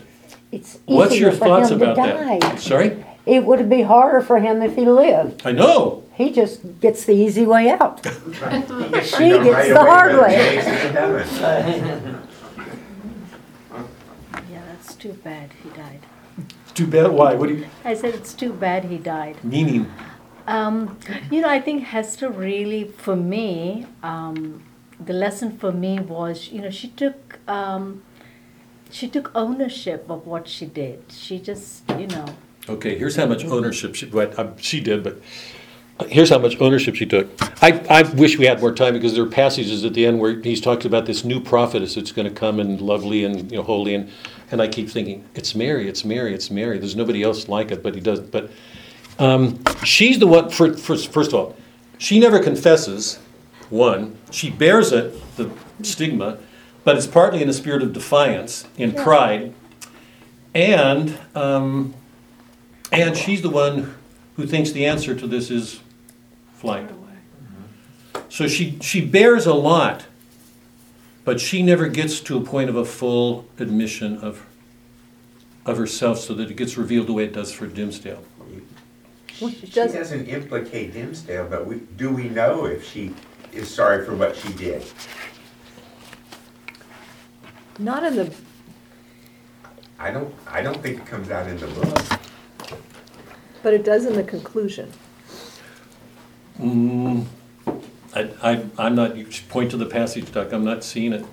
She comes back, Yeah, nobody forces her. That's She's in her not un- favor, yeah. She's not under the law anymore, That's she's not been what, Carl- gone for no, I agree years. with, all- I, I admire, go ahead. He's saying, he's asking whether she ever fully admits it. She comes back to take up the burden freely, which is to her credit. But Carl's question is, does she ever, publicly say, look what I did. yeah, confess? She, she doesn't. No, she doesn't. Well, Does it's she easier have for her to? to come back because No. he's already dead. What? It's easier for her to come back because he's already dead. I don't Yeah, know. but why would she, but why would she come back at all? She could have lived, yeah. her daughter was an heiress, lots of money. It says, She I could mean, have does- lived in Europe it- without any hint of this at all. She could It's- have been a it's to- different to person. me- It's well, it- because she came back and was a counselor, which I was. So We're that, not talking about, that's what Gina's she point did. is that She was, became a counselor. yeah, she, To help others. counselors. Yeah, Anyway, um, that, I think, what Hawthorne says is more along the lines of owning it, that, that she freely comes back because she knows that was the place where she committed the sin. It was her way of atoning, I mean, but it's, it's certainly a free picking up of the sin then, yeah. to her credit. I want to get back to this because I want to get to a Catholic question. What's wrong with Dimmesdale's, according to a Catholic world, what's wrong with Dimmesdale's confession? I, I, it, I don't think there's anybody in this room that doesn't feel he's now going to be relieved of that burden. Right. Weight lifted. But there's something wrong, and it's not in Hawthorne's world. What's wrong with that confession? Or I'm going to ask it that way if I, I'm not sure if I can. Oh, sure, there's penance. He's had penance for seven years. Not public, Yeah, but internal. right. But it, is it, I mean, it, That's just guilt, though. yeah. No, it's really true. It's really true. Here, here's the question. Earlier in the novel, before the, the, the scaffolding scene in the night, Dimmesdale has a moment when he's giving a homily and he says, I'm the worst sinner in the world. And Hawthorne's description of it was, he never told a greater falsehood in his life than when he claimed to be a sinner. Do you want me to read it or can you trust me on it? Trust you. What's the problem with his confession? Which one? The last one, Seven years too late. I'm not hearing he went to God. That he doesn't Sorry? really, I'm not hearing he went to God. I'm sorry to read the book. but- that he doesn't really think it was a sin. No, I about think- Hester? I, I, I I believe, this is, here, I'm, I believe that every one of us who reads this is relieved. That we, that he's sincere. I, I don't think in, in, I'm, I'm outside, inside the book for a second. I think all of us feel how crushing this was for him, to be the minister, to have borne this sin, finally he can let it go. And on the moment, he died. It, it's, in some ways, it's a fulfillment because he finally did what he couldn't do all of his life. And it cost him his life. He dies on the moment. All of us, I think, all of us, I certainly do, it's a relief. In that Protestant world, it's good. It answered. Let me put it differently. What's wrong with that as a precedent for confessing? And put it that way.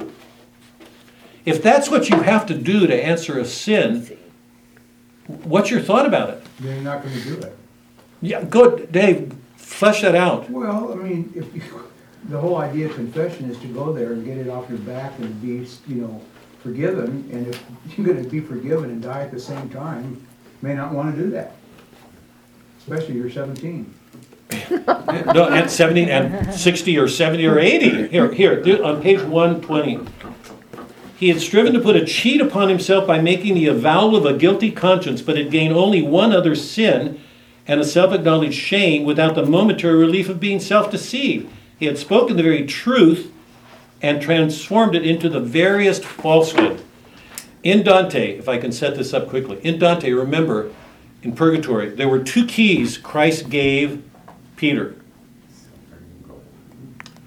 the golden and silver. The golden was the authority to bind and loose because only God can forgive a sin. Only God. It raised this question is he really forgiven at the end? I mean, it goes to your question. The silver, the silver key was the wisdom with which To, the- to know, right? and to help the person do the penance, to your point, to do the penance, because even if he'd done the penance before, did it work? Did he have any notion that it would be forgiven, or is he ever relieved from anything from his penance? Not in this world, he says. You and I can't hope to meet. Hmm. In this world, there is no answer because there's no Christ. It's a moral code. The sacraments are gone. And the irony is, he's confessing to a public. Yes, he's finally exposing himself. If that's a precedent for confession, how well is it? How many people are going to. Dimmesdale, how many. In the early book, he made a confession to the entire congregation, and he never told a greater lie. He said, I'm the worst sinner in the world. Unless you do it with absolute contrition, under the authority of the church, how do you know that you can believe it? And where's God? The priest is acting in persona of Christ. It's a sanc- it's a sacrament. So here's my problem with the ending, and I didn't see this 40 years ago. It is overwhelmingly dramatic. It's enormous. If that's what's expected of a confession, how many people will live up to it? How, how, here, this Plato Aristotle thing, how many people can do that? This extraordinary act. Is it down to our human nature? And at least in the Catholic Church with the sacrament, we, I think, we walk out of confession believing we're forgiven. If we're to die then, we're in a state of forgiveness. There will not be, I don't think we're going to meet, you know, forever. So dramatically, in terms of the novel, that, that ending to me is emotionally overwhelming. But when I think about the, and I believe that I believe that Hawthorne's doing a refounding. I mean, that's by reading the book. I think all the evidence supports that. But when I look at the theology of what's going on, it's it's a serious question whether he finally ever answered the problem he took up. If that's the answer, who can do it? Mm-hmm. You've got this heroic act. It's so extraordinary. The grief, the years of keeping it in. Take away the sacraments, I and it's just- But as, because he doesn't ask for forgiveness with a priest, he can't be forgiven? No, Marcy, it's it's So tell me about that. it's no, it's What did he need to do then to be Here, forgiven? here's the, What here's do the you question think? that I'm raising. We know when he made that confession earlier, from what Hawthorne describes, that it was a lie. How, how, how well can, how well can any of us read the human heart? When we go to a priest, we do it trying to make a good, I mean, trying to be as good as we can to be honest. But we do it with the understanding that the priest has the authority from Christ to forgive. That's gone here. Moreover, not just the authority, but the wisdom to know the means of answering that sin, the silver key. Because once we leave confession, there's a work of penance to be done. And moreover, here, in the Platonic world, this is stunning to me. In the Platonic world, there's no possibility for love because it waits on another world. In a ca- they all die. I mean, watch the number of movies where the guy dies off. Just to, I mean, the number Hemingway. I mean, you can, they're countless. Where just when people are going to come together in love, one dies. The woman sometimes, usually the man. In Catholicism, the belief is that when you confess, you grow in your awareness of each other's sins, you bear them, and grow in love as you do it. That love is possible here. It's a different world. It's it's interesting to me. He he keeps he's he and he and Melville hated normative Protestant They hated it. They unmasked it. Oh, wait, but, wait, wait, why Spanish ship? Why Spanish ship? Because that's a Catholic. Because it's a Catholic. Yeah. And it's as if, it's as if That's a that, and, obvious. and he describes this, he describes this woman who's gonna be this new woman, holy, meek, you know, that's gonna change the world. It's not yet to come, I, I, I can't read that with, Mary's there. You know, so you, you- you've got these two extraordinary, I think, prophetic writers in the middle of the nineteenth century, writing at a time when the Protestant world is in crisis. The theology is disappearing. People are still holding on in spirit, but the theology is gone because the theology was in so many ways flawed. They're writing about it, they're fleeing it, where are they going? If this is the answer in confession, which is crucial to this world, and it helps it, and I believe it does, does it answer it? To me, it- it's so heroic. It, to me, to me, this is my word. It's just, it's beyond human scale. It's beyond the scale. Christ took on our human nature, asked us to fully accept our body, and to mm-hmm. try to be perfect, and help us grow in His love. And everything He did, it seems to me, is down to our human scale, our ordinariness, our weakness, our frailties, our failings, our you know, all of it, that, all of it that takes us to the Eucharist and all of it that takes us to confession. That every, I, my belief in the faith is that every time we go, we, we grow in humility, we become humbler, we become less arrogant, less selfish, we grow. Here, this builds, I mean, it's, it's, I think it's an extraordinary novel. I, I, I love it more now than I did 30 years ago, but I'm aware of things now that I was not aware of, you know, 40 years ago. Um, Anyway, I just want to leave you all with that, that, that think, I, read the novel on its own terms. See what Hawthorne's doing. I think what he's doing for that community, my own reading, is that it's extraordinary. He's shown us the inner world and the turmoil that other people don't see. But he's left us with this answer, this, you have to confess this guilt, because it will become overwhelming. So it either makes you go back into your community and say, I'm not a sinner, avoid it, or you become crushed by it. And then have to do this. So he's looking at a, a, a um, t- to me, what is a painful world of black and white contraries. That are... Anyway, any any questions? We're Do you- think he's trying to point out the strength that comes from the sacraments? I mean, we, we go to confession and, and we receive that strength No. through our sin. because that's a part of our life. It's not his. Well, I know, but he's pointing out the, what happens If it's not there, when you can't yeah, convert. yeah. I mean, the worst thing that ever happened in the world, such a great thing occurred from it. And, and that's, you know, that's what's supposed to happen with us. When we sin, good things are, supposed. I mean, we're supposed to confess and get stronger and strengthened by the sacraments and. It's not Hawthorne, Mary. Amend my life. You can even you, you can go to he went by the way he went to Rome at the end of his life went to Italy and stayed for you wrote the Marble Faun his, his last novel he was really attracted to Rome. If you if you read the book you know this old world old corrupted faith that passage I read, the sacramental world is a different world. It's a very different world very very different. And I, it seems to me everything in Hawthorne is moving towards it. Everything in Melville is moving towards it. I, I would call them Catholic in spirit because they, they're, they're, they're trying to pull away, they're trying to answer these problems in the, the world that, out of which they came, and they can't quite. And I think I told you, his daughter converted. She became a nun. Um, Yeah, yeah. I think, I think she did that because of her father, because of his influence on her. We do uh, Murder in the Cathedral, He will be here next week. okay, We have to bring our daughter back to school. next week? Yeah, Okay. Next Monday. Have a safe trip. Oh, thank you. You stay away from car accidents. Where, where, where are they, where'd they go? She goes to Trinity down. How much of it should we, So it's I would say read the whole thing, but we'll only do the first, we'll spend a couple of weeks on the first part, it's, it's a short work, it's not gonna take any time. Does anybody need Murder in the Cathedral?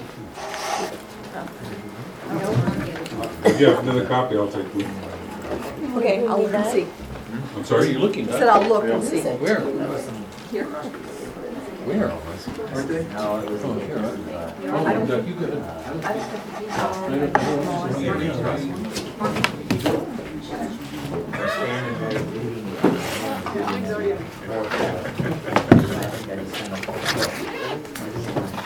If you don't mind too. Thank you, thank you. I'll see you next week. Oh, forgot. Don't go off with my, Yes. I'll- Okay, here are the two You owe me. bags. Anybody want- I strawberries. charge. Kids, um, they wanna take I'll, I've, have you done the, the other elec- elec- Oh, I haven't gone back to it. No, I had such trouble that one day. I hope that. Okay, hope the road's Um, cleared, huh? That was so painful, I haven't gone back. I, the, the guy that did the physical, PT, the physical therapy said it'd probably be a good idea to stay away from it and for a while? Supposed to be I that. think it's hard. I think you should try what I. I think, One of I, those, you know, rope it off. I'm hooked. I felt some relief a couple weeks ago when I started doing the physical therapy, Cause I, I got. and I haven't been good about doing it. Um, I went today to the gym to do my exercises, and I'm hoping that I'll get better, and if I do, I'll try to Really terrible lower. thing. Many, The many last access to emergency the. vehicles. Hey, and all appreciate it very much. So this is every Monday? I'm guessing? We, we do it every Monday, and I do it Friday mornings too, because it's a, the same class, you know, they're never the same. It's supposed to But there are people who about come in a day that can't run at night and vice versa. So, anyway, Friday morning, Sure what it's so, there. we're gonna see you again? Yeah, you will. Good. Are we doing that time or is it? It's gonna be there when I get- What's usually? You'll spend I was hoping the that first it'd be here. couple of weeks on the first half. Okay, that's right. Um, I- You may go through it faster, but I just think, I just think the language Do that? And the concepts are not easy. I'll practice with it. It's, you know, it's not like reading the Scarlet Letter, it's Right, just I a was different. there, eyes are getting, Um, I last time I read this book was like twenty years I ago. wanna so- see it. Murder in the Cathedral? No, no, no, no, the Oh, uh, Scarlet Scarlet Letter, and I, yeah. I just, all went over my head, I didn't know it Yeah. at fifteen. We so- can't read it, but none of us read, we think we read it in high school. we don't. Yeah, Yeah, but I appreciate it, it's very. Good, good, I'm glad you're here. Yeah, have a nice Okay, day. see you next week. Now, wait a minute. Write it down for you. It's doing better, yeah. Yeah.